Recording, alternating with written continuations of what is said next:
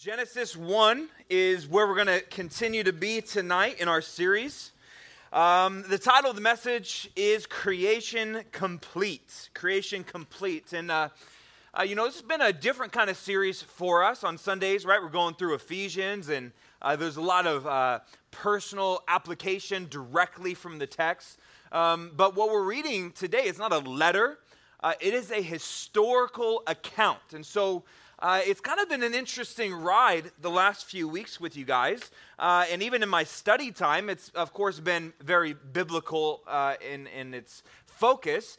But there's a lot of history involved there. There's a lot of science. And so, in a way, it's been a Bible, history, and science class, uh, all wrapped up into one. And so, uh, I hope that you have been enjoying it. And uh, we're going to come to the end of God's initial creation tonight. And so uh, we're going to see that completed.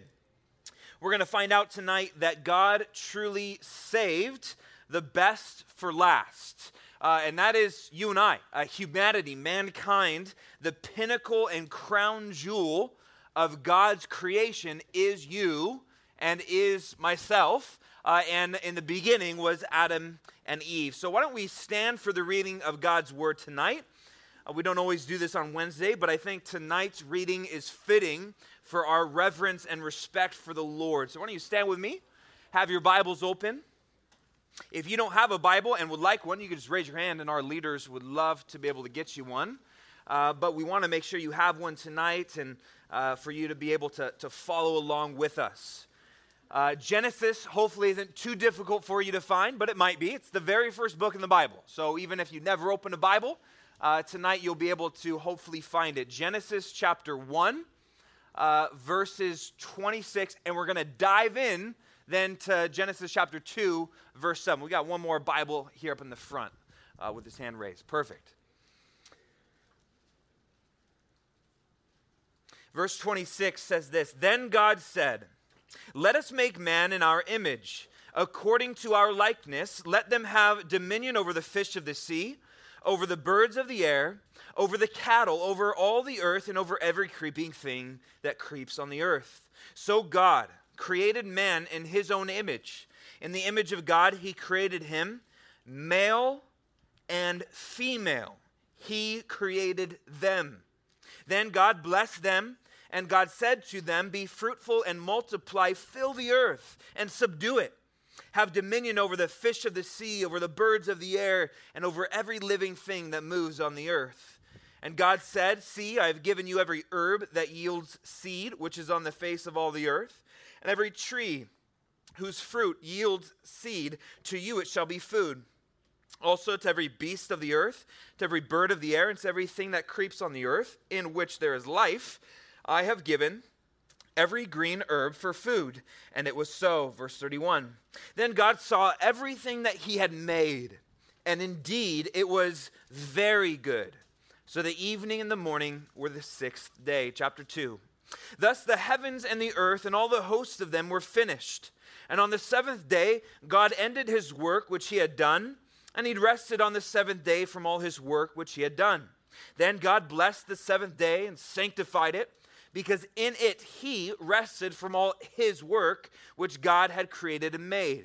This is the history of the heavens and the earth when they were created. In the day that the Lord God made the earth and the heavens, before any plant of the field was in the earth, and before any herb of the field had grown.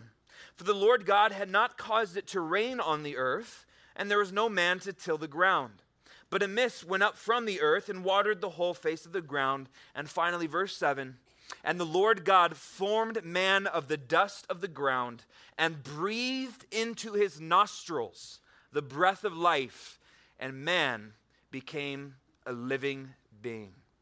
Father, we believe this is your word. This is not a poetical, uh, fanciful account. This is history. This is fact. This is truth. And God, we pray that you would open our eyes to your scriptures this evening. We love you and pray this in Jesus' name. And all God's people said, Amen. Well, God truly saved the best for last. We come to God's final creation, and I believe it was intentional. You see, earth was created for man, man was not created for earth. God's whole design in the last six days that we've been walking through in these series has all been for the purpose to make man and put him on the earth. And so he saved the best for last. And we find this in the first part of our reading and in the last verse as well, which you can note on the screen.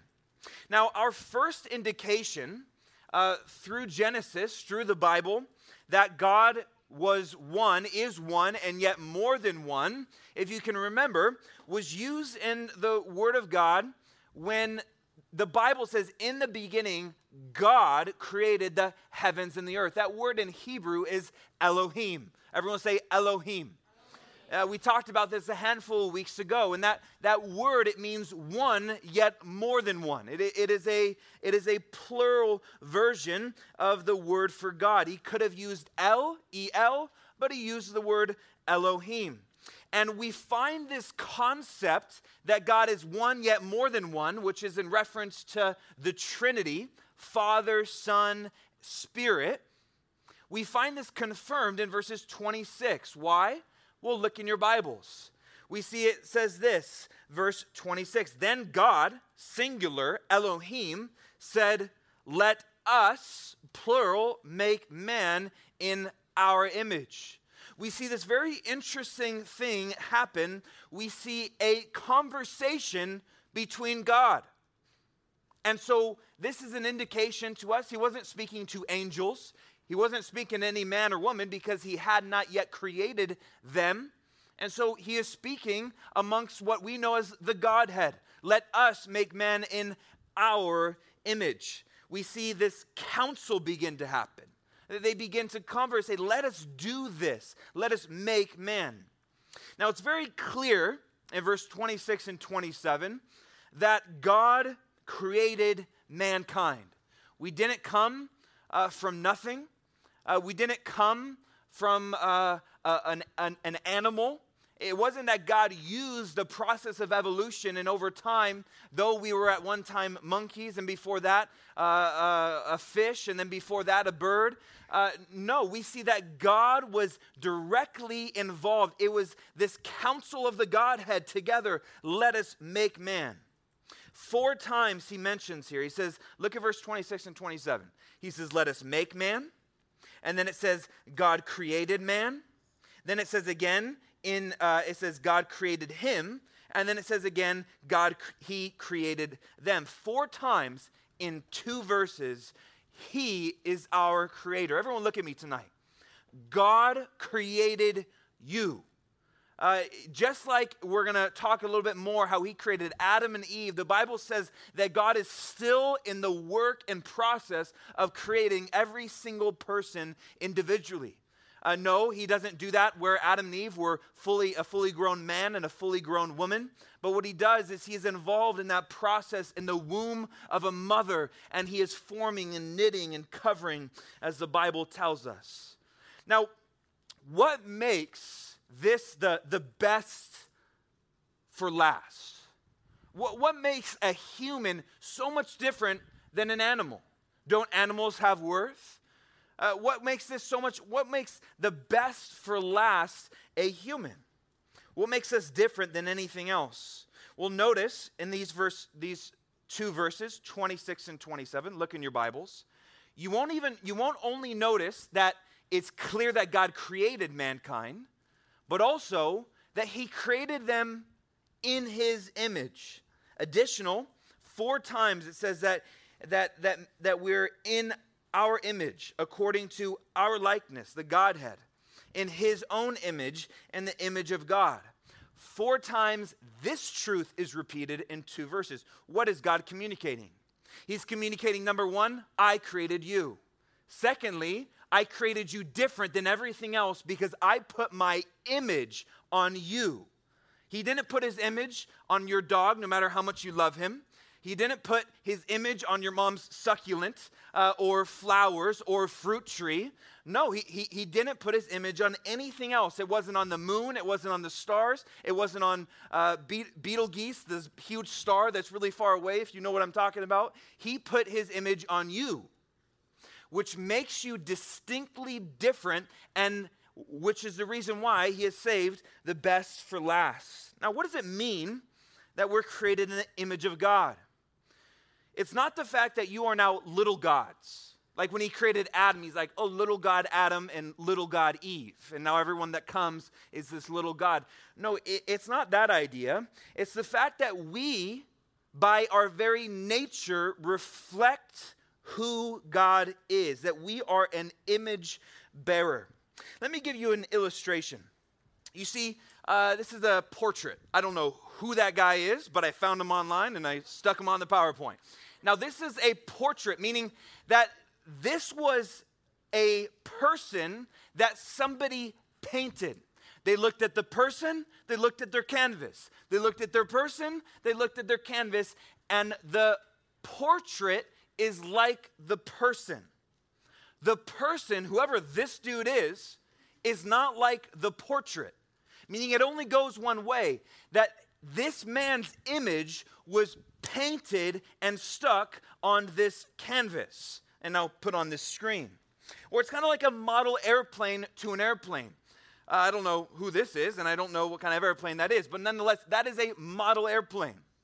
That there was an actual airplane that could fly, and this is a smaller example or model of that airplane. You see, the model is like the original, but the original is not like the model. This came because of the actual uh, um, uh, thing. Short and simple, I want you to write this down. Images are made to image. Okay? Images are made to image. Another way to put it, an image is made to reflect. You see, a statue, when someone creates a statue, it's for the purpose that when you look at the statue, you would think about the original, right? I don't know if you guys have ever been to Washington, D.C., and saw Mr. Lincoln uh, uh, carved up all nice. He's got a very uh, large place where uh, there's this ginormous carving and, and some words that he spoke. Why is that there? It's so that you and I, who never met Abraham Lincoln, nor were alive when he was alive, can go to this memorial and see not only what he looked like, but what he stood for. This is an image of Abraham Lincoln. Is that Abraham Lincoln? Certainly not. It's not actually him. It is an image of him meant to bring to mind and the reality who is being thought of. Now, unlike a statue that is still or a portrait that is hung, God breathed life into his image. There's no life. When you go to the Lincoln Memorial, that statue ain't going to get up and start shaking your hand and, uh, and reciting all of Lincoln's famous speeches, as cool as that might be. Maybe that's a future thing, but not yet. That, that God breathed life into his image. It's not just a portrait or a statue. You see, it is the image or the likeness of God that distinguishes man from animals. And this is where, if someone doesn't have the perspective of Genesis chapter 1, What's the difference between you or I and animals? Really, we're just higher class, higher developed animals. But you see, that's not what the Bible teaches. The Bible teaches that you and I are altogether different, and we'll see in a moment, given dominion over the animals. So, what does it mean, though? What does this practically look like that we are made in His image? And what way do you and I, as humans, mankind, male and female only, because that's what God created them as, and God doesn't make mistakes. That He didn't. Uh, um, he didn't just mean for his creation uh, to. I've lost my train of thought. My train of thought was the fact that what, what does this look like? How do we reflect him? Well, it's the fact that um, not only is it things that we can't see, but I think there are some similarity in, in the ways that we can see. Now, the Bible says that you and I have eyes that can see, yes? And we have eyes that can see. The Bible tells us that God sees. Now, does God have eyes? Well, the Bible says that God is spirit. And so, yes, he, he became a man. Jesus became a man, part of that Godhead. But God, as we know him, is spirit. He's not a physical being, He created everything physical. Now, we have ears that can hear. And the Bible tells us that God hears, right? The Bible tells us that God hears our prayers. Now, does that mean God has ears? Not necessarily. But there are things about our physical body that reflect Him.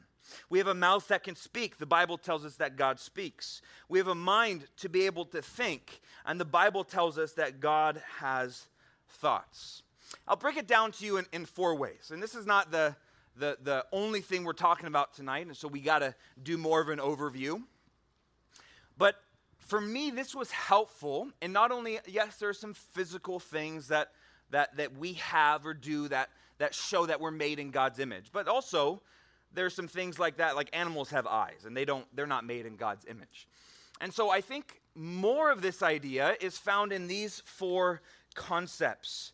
It's the fact that mentally we're very different than anything God created.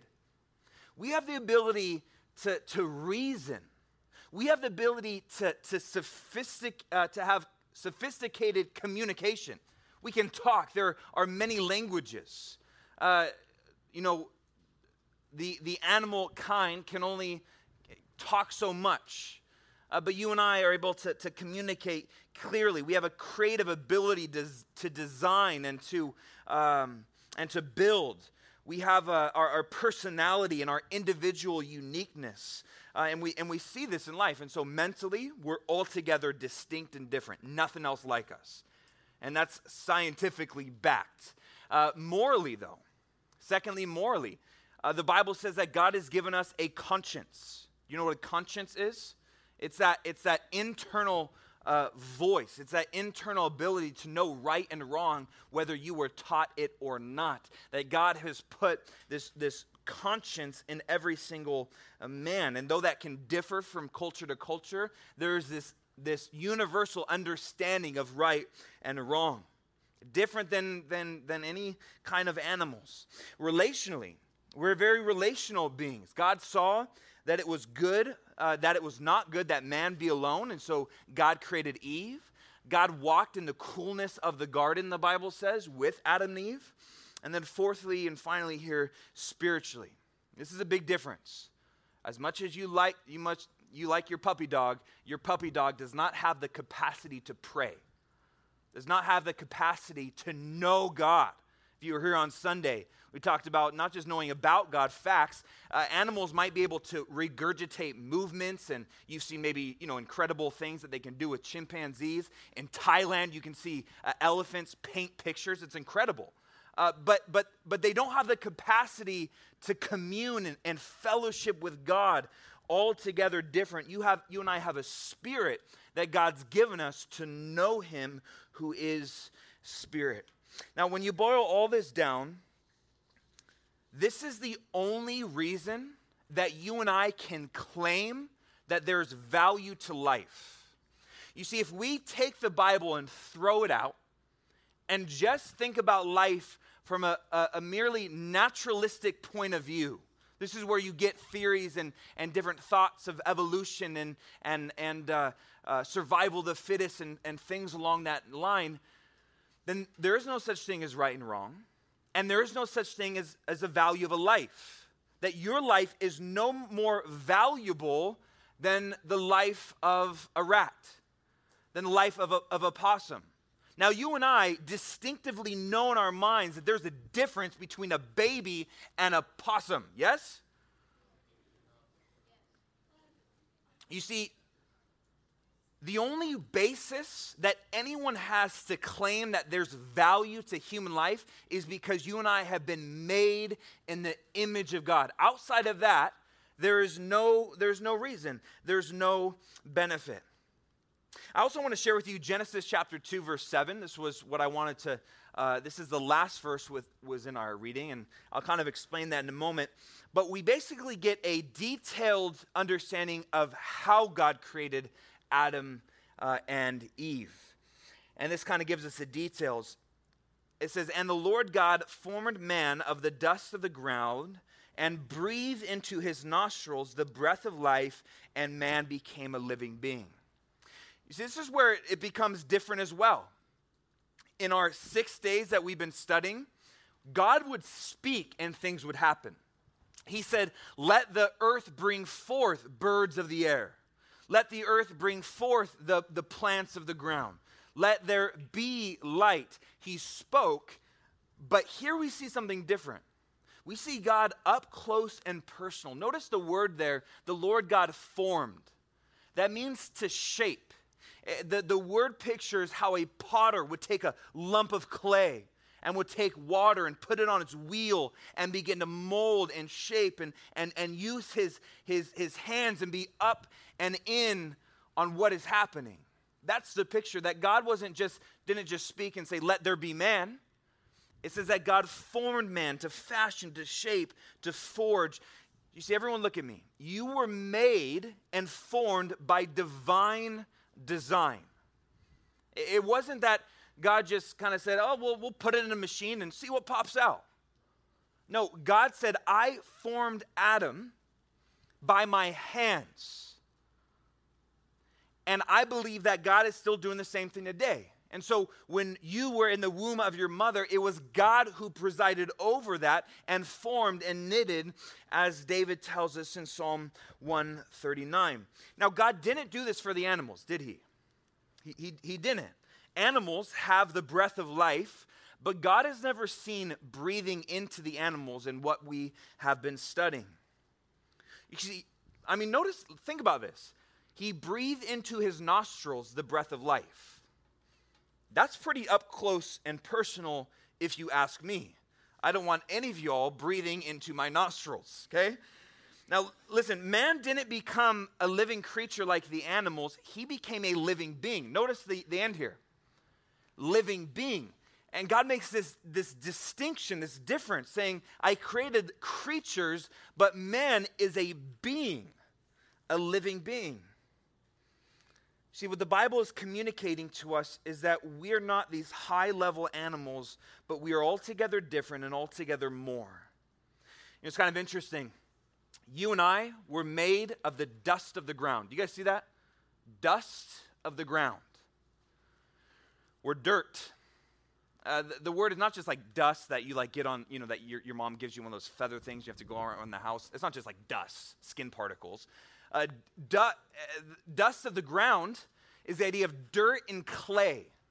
That God took something that was already existing that He created and began to use that to mold and, and shape us. Now, what's so interesting about this is that modern science tells us this is absolutely true. Look at your body right now. Your, your scientific material makeup is the same as if we went out to this dirt field and, and, and got a, a, a whole thing of dirt and, and began to put that under a microscope. We're the same. We're different. Uh, sorry, we're the same. The difference is that God was the one who formed us, meaning that you can't take dirt into a laboratory and make a human that were way too complex. You take one skin cell and you can't even replicate it. And so it was the fact that God did the forming and no man can replicate it, but it's also the fact that he breathed life into them. Job 34, verses 14 to 15, I think is pretty interesting. It says this If he should set his heart on it, and if he, being God, should gather to himself his spirit and his breath, all flesh would perish together and man would return to dust. So let's say God went back on, on Genesis 2 7 and said, You know what? I'm going to take my breath back. I'm going to take the Spirit of God that I put into man to give him life, animation, energy, movement. I'm going to take that back. You and I would just become dust once more. We become dirt. And it's really interesting. The Bible uh, often kind of alludes to this, this fact that we're made of, of dirt. Um, and even psalmists, different psalmists would, would pray, you know, God, what, what is it? Why are you mindful of me? Uh, you know I'm made of but dust. Which means that you and I are, are nothing but dust without the breath of the living God in us. He is what makes us the best for last. We see a parallel of this in the Gospels when Jesus breathes new life into his disciples. John chapter 20, verses 21 and 22 says this So Jesus said to them again, Peace to you. As the Father has sent me, I also send you. This is when the disciples are in the upper room, scared for their life. They, they heard Jesus is kind of back, but not really sure. He appears to them. He says, Peace. And then look at verse 22. I don't know if you guys have ever noticed this. Verse 22 And when he had said this, he breathed on them and said to them, Receive the Holy Spirit. I believe that is a direct parallel of Genesis 2 7. You see, why did they need another breath of life? Wasn't the first one good enough? Well, soon in our study, we're going to get to Genesis 3, where death entered the world. You see, when Jesus breathed on the disciples, I mean, think about the picture of that. Here are these, these now 11 guys, and Jesus goes up to them, and what does he do? Is he like, does he do it like individually? Or is it like they're 12 and he's like, it's what it said he did. Did he go up to them? You know, I, I don't know. But he breathed on them. And he says, Receive the Holy Spirit. And I believe in that moment, now the disciples, the 11, are sealed with the Holy Spirit. They are new creations in Christ. They were now, now redeemed. And we see kind of this, this parallel. They're born again.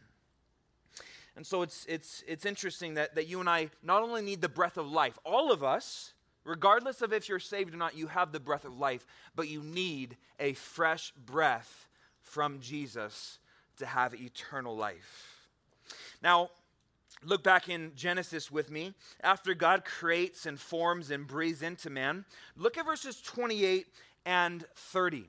Verses 28, 29, and 30. We see something happen here and it's similar but then different than what he did with the animals. We saw him create the animals and then he blessed them and said, Hey, go uh, be fruitful, multiply. He said that to, to all the animals. And he says that to, to uh, Adam and Eve. He says, he says he blesses them, meaning he shows favor and kindness. He says, Be fruitful and multiply, reproduce, be, fill the earth. But what makes this different is what he does. It is here that God crowns Adam with position and possession. He basically, have you ever seen like those old old movies or different movies that have to do with like knights and things? Like when someone gets knighted, right? They, they get they put their their knee on the ground and then the person who is a greater authority gives them authority. That's really what's happening here. You see, God has ultimate authority because He created everything. Everything that we've been learning gives God the right to do anything He wants. Yes?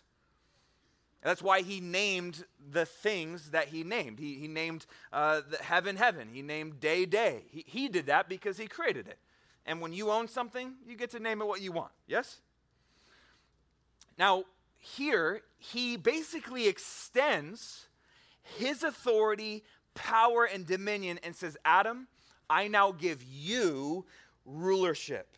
He says, Go and subdue the earth and have dominion. You'll notice on the screen that these are military terms. It literally means to conquer and rule. God says, I created this earth, and Adam, here are the keys. It's yours. Not just Eden, the whole earth is yours. Go and, and cultivate it, right? We, we know subdue has to do with the environment and we see that he started in Eden, right? Adam's first job. Anyone, anyone know what Adam's first job was? Yeah.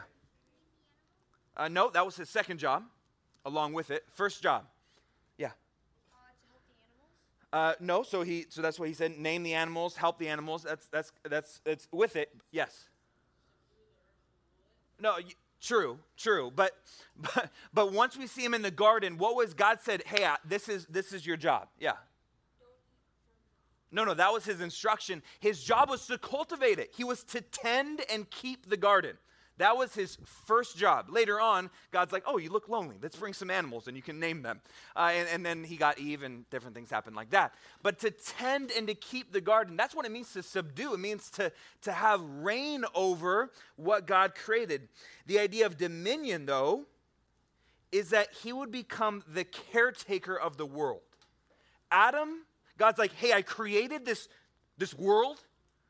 Here are the keys. I, I knight you, I give you power. I want you to look after. I want you to cultivate it. I want you to subdue it. You conquer. This is your territory. Psalm 24, 1 says, The earth is the Lord's and its fullness, the world and those who dwell therein. God has ultimate dominion over everything, but now he extends part of that dominion to Adam. Now, what we'll see in a couple weeks is Adam then forfeits that dominion. And, and, and that ownership, that dominion that he was to have, unfortunately, will go to Satan himself, who will be known as the prince of the power of the air and the God of this world. Now, this concept, though, goes against have you guys ever heard of environmentalism? So, environmentalism is a big word that basically believes modern environmentalism preaches that you and I are a plague to this earth. Typically, what goes along with this is things like global warming, uh, tree hugger societies, just cra- crazy type of people, okay? But they exist. And their thought is that you and I are ruining the earth. That because of all of the, the, the trash that we have and, and uh, all of our, our pollution and driving gas cars, that we're going to drive this world into the ground and that, and that, that, that we are a plague on the earth. The Bible teaches that the earth was made for us, we were not made for the earth. Yes, there was some of that dominion forfeited, but this mandate still applies today is that we're to have dominion, conquer, and, and rulership over the earth. The problem is that we just don't do that very well. And so notice verse 31 God looks at everything, he steps back, and what does he say? Everything is very good. And so we see the creation completed. Day six. Second thing we're looking at today, uh, and we're going to go through this much quicker because we're only at three verses. We see day seven, okay? He creates everything in six days, but then on day seven is rest day. Now, don't get me wrong.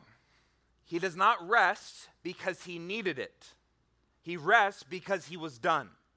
Day six, at the end of that, that was the com- completion. So the evening and the morning were the sixth day. Man was the last thing he created, and so he rested. If you take your notes, the word rest here means to complete or to cease. It can mean, it, this, this word in Hebrew is at times applied when someone is weary and tired, and so they need rest. But there's also many contexts, and this one would be concluded, is that God said, I'm done.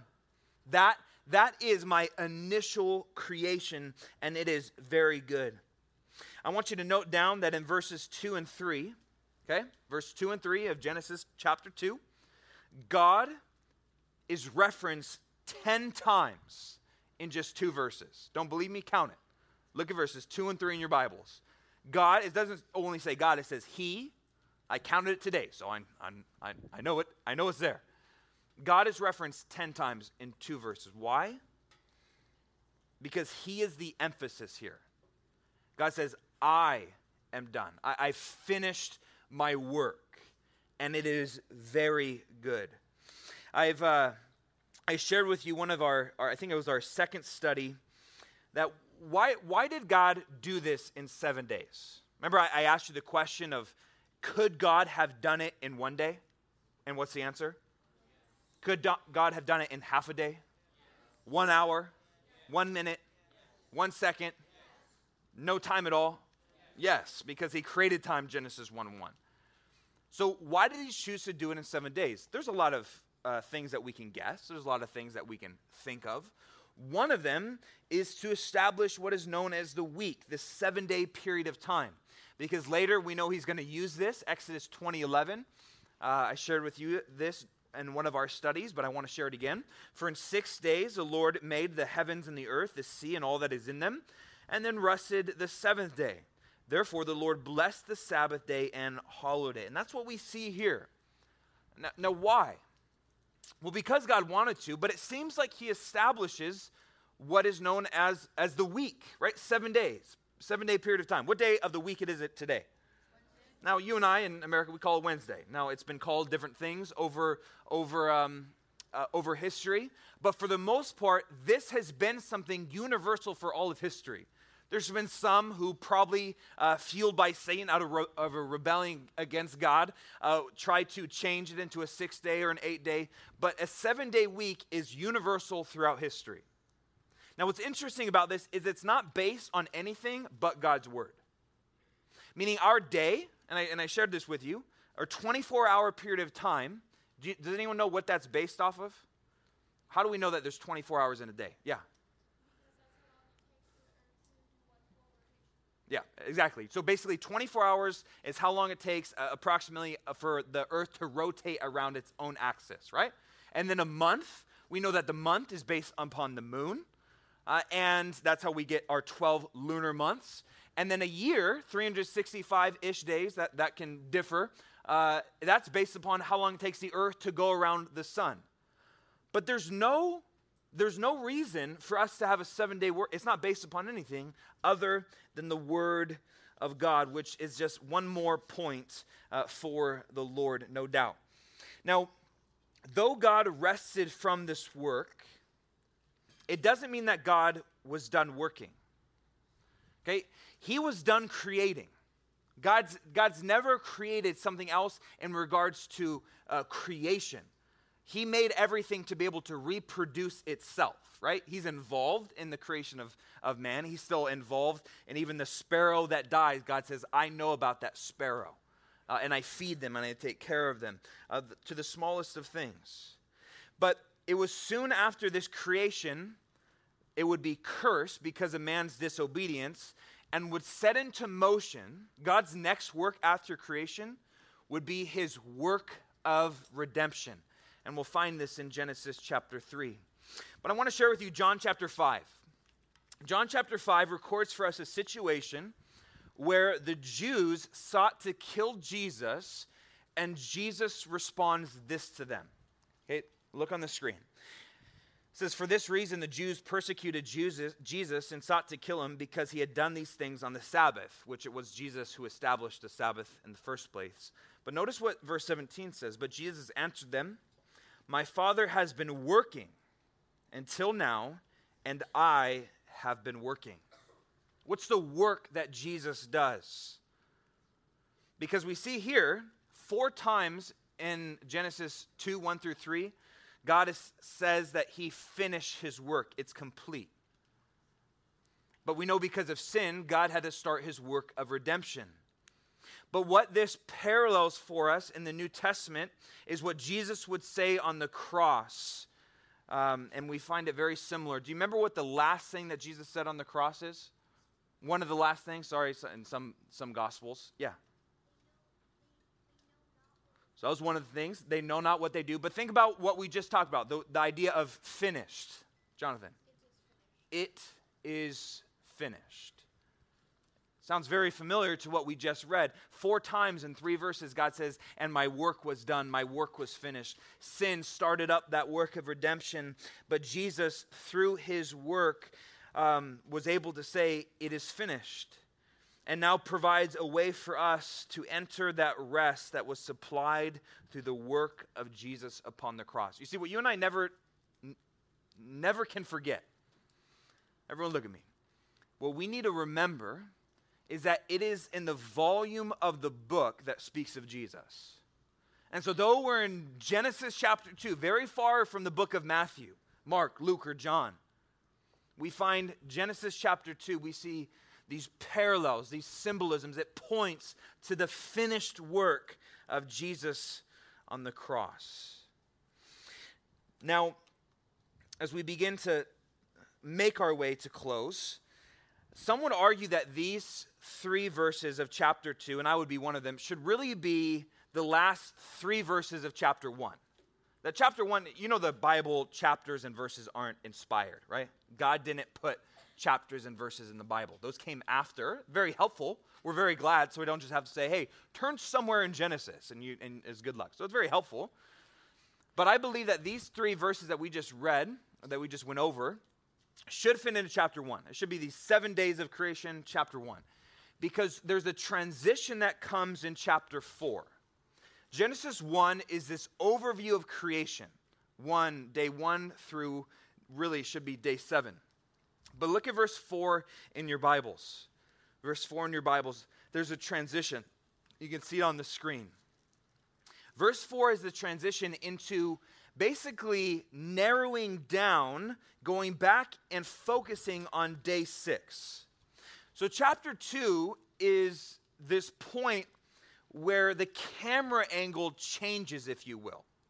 Okay, so chapter 1 is kind of this 30,000 foot overview day one, two, three, four, five, six, and 7. And then starting in chapter 2, verse 4, the camera angle, in a sense, lands the plane and focuses on the details of day six and God's most important creation, which is man. And so next week together, we're going to get into more of, of the specifics of Adam and Eve. Someone talked about naming the animals earlier. We're, going to talk about that. We're going to talk about the very first marriage, Adam and Eve, and, and we're going to see the, kind of the, the details in that. So, chapter 2 is not an additional account of creation, it's a focusing in on day six, okay? But one of the changes, and one of the reasons we know there's a transition here together, uh, here is because it says this.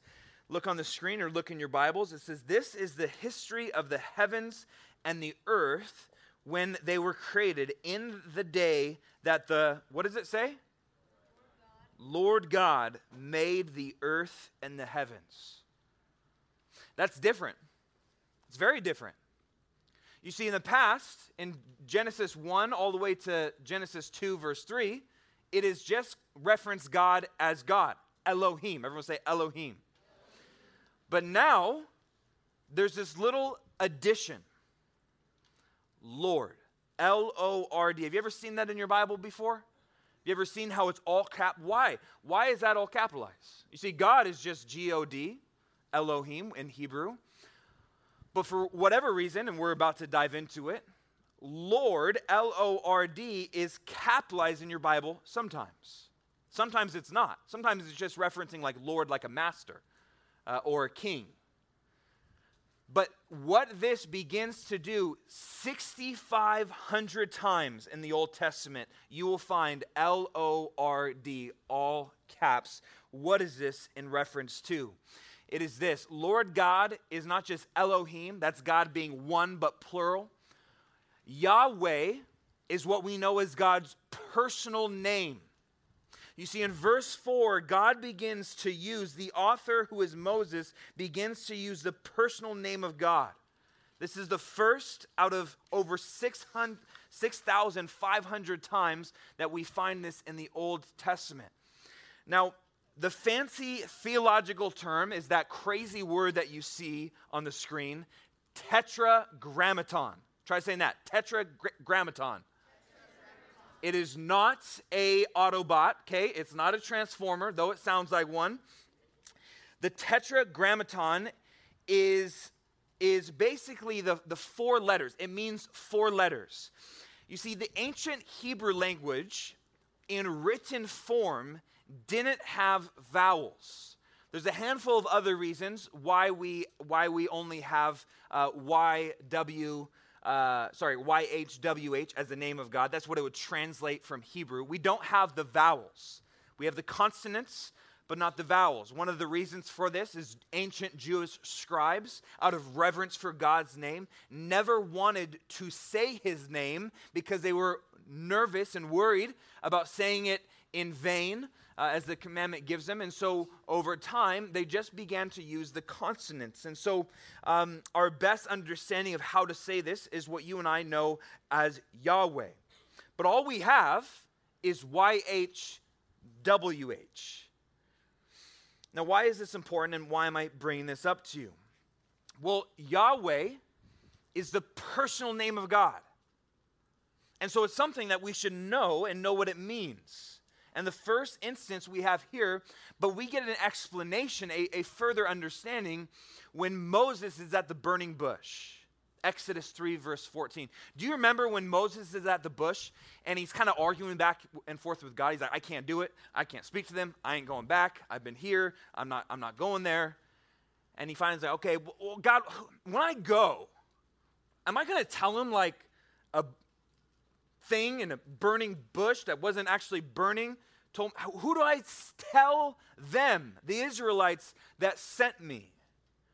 And he said, Tell them I am who I am sent you. And it's very, it's like, what? In English, it's it's it's almost bizarre. I am who I that's the that's who you want me to tell them that that sent me. I am. Everyone say I am. I am. See, God's name is a reflection of his being. The idea that God is, is the idea that He is the only self existent, self sufficient being. He doesn't need anything or anyone. Only God has life in and of Himself. He is the one, as Revelation says, is the one who was, the one who is, and the one who is to come. He is the becoming one. We see this continue in the New Testament. Do you remember when Jesus says, I am? the bread of life. I am the good shepherd. See, Jesus was referencing back to this very idea. Pastor Chuck Smith, the founder of Calvary Chapel, says this Yahweh means the becoming one, as God relates to man and man's need, and he becomes to man whatever man may need. The idea of God being the I am, Yahweh, the becoming one, the self sufficient God, and this is the personal name he gives us, is because God says, Look to me because I am. You see, in the next two chapters of Genesis, chapters two and three, you want, you want to note this down. Lord God or Yahweh Elohim will appear 19 times. You see, when God begins to focus in on man and give us the details, he uses his personal name. You ever, ever, ever seen a movie, or maybe you've experienced this in life, when, when someone is kind of giving uh, respect to someone and, and calling them Mrs. or Mr. or President or, or whoever, and then the person responds is, and says, you know, call me John, call me Joe. Like, like you can, you can not, not that you can, you know, drop the reverence or the respect, let's get personal. See, that's what, that's what God is. He's personal. Yes, He made everything, but He personally made you. For Adam and Eve, He was up in their business. He formed them, He breathed into their nostrils. And I think that's a picture to show that the God that we worship is near and close. He is all we need. He is Yahweh. So, next week, we will dive into the details of man's creation, that instruction, uh, to where to, you know, that, that God gives. Someone had said, you know, talks about the, the tree of, of, of um, the knowledge of, of good and evil, and we'll get into all that next week. But tonight, as we worship, I want you to think about the personal nature of God. He's not a God that we just have to stand back and revere. We can get up close and personal and worship Him. Amen? Father, we are so grateful for you in our life. Yahweh Elohim, the becoming one. You are all that we need, the great I am all powerful, all knowing, yet near, personal. That tonight, around the globe, in the mass existence of our universe, Lord, what, it is, what is it that you are mindful of us? We are but dust, dirt of the ground. Yet, Lord, we know that it is only because you breathe life into us that we are living. And we desire tonight, as Jesus was in that upper room and breathed on the disciples, and they received the Holy Spirit, we know because of sin, that marred image that you put on Adam and Eve is, is, is here, but it's, it's destroyed, it's ruined. And we need that fresh breath of the Spirit of the living God. And so, God, we pray that you would fill us tonight to overflowing We recognize our great need. Lord, if you created us, which we believe you did, then, Lord, to whom else shall we go? You alone have the words of eternal life. And so we look to you tonight. We fix our gaze upon you. And in Jesus' name we pray. Amen.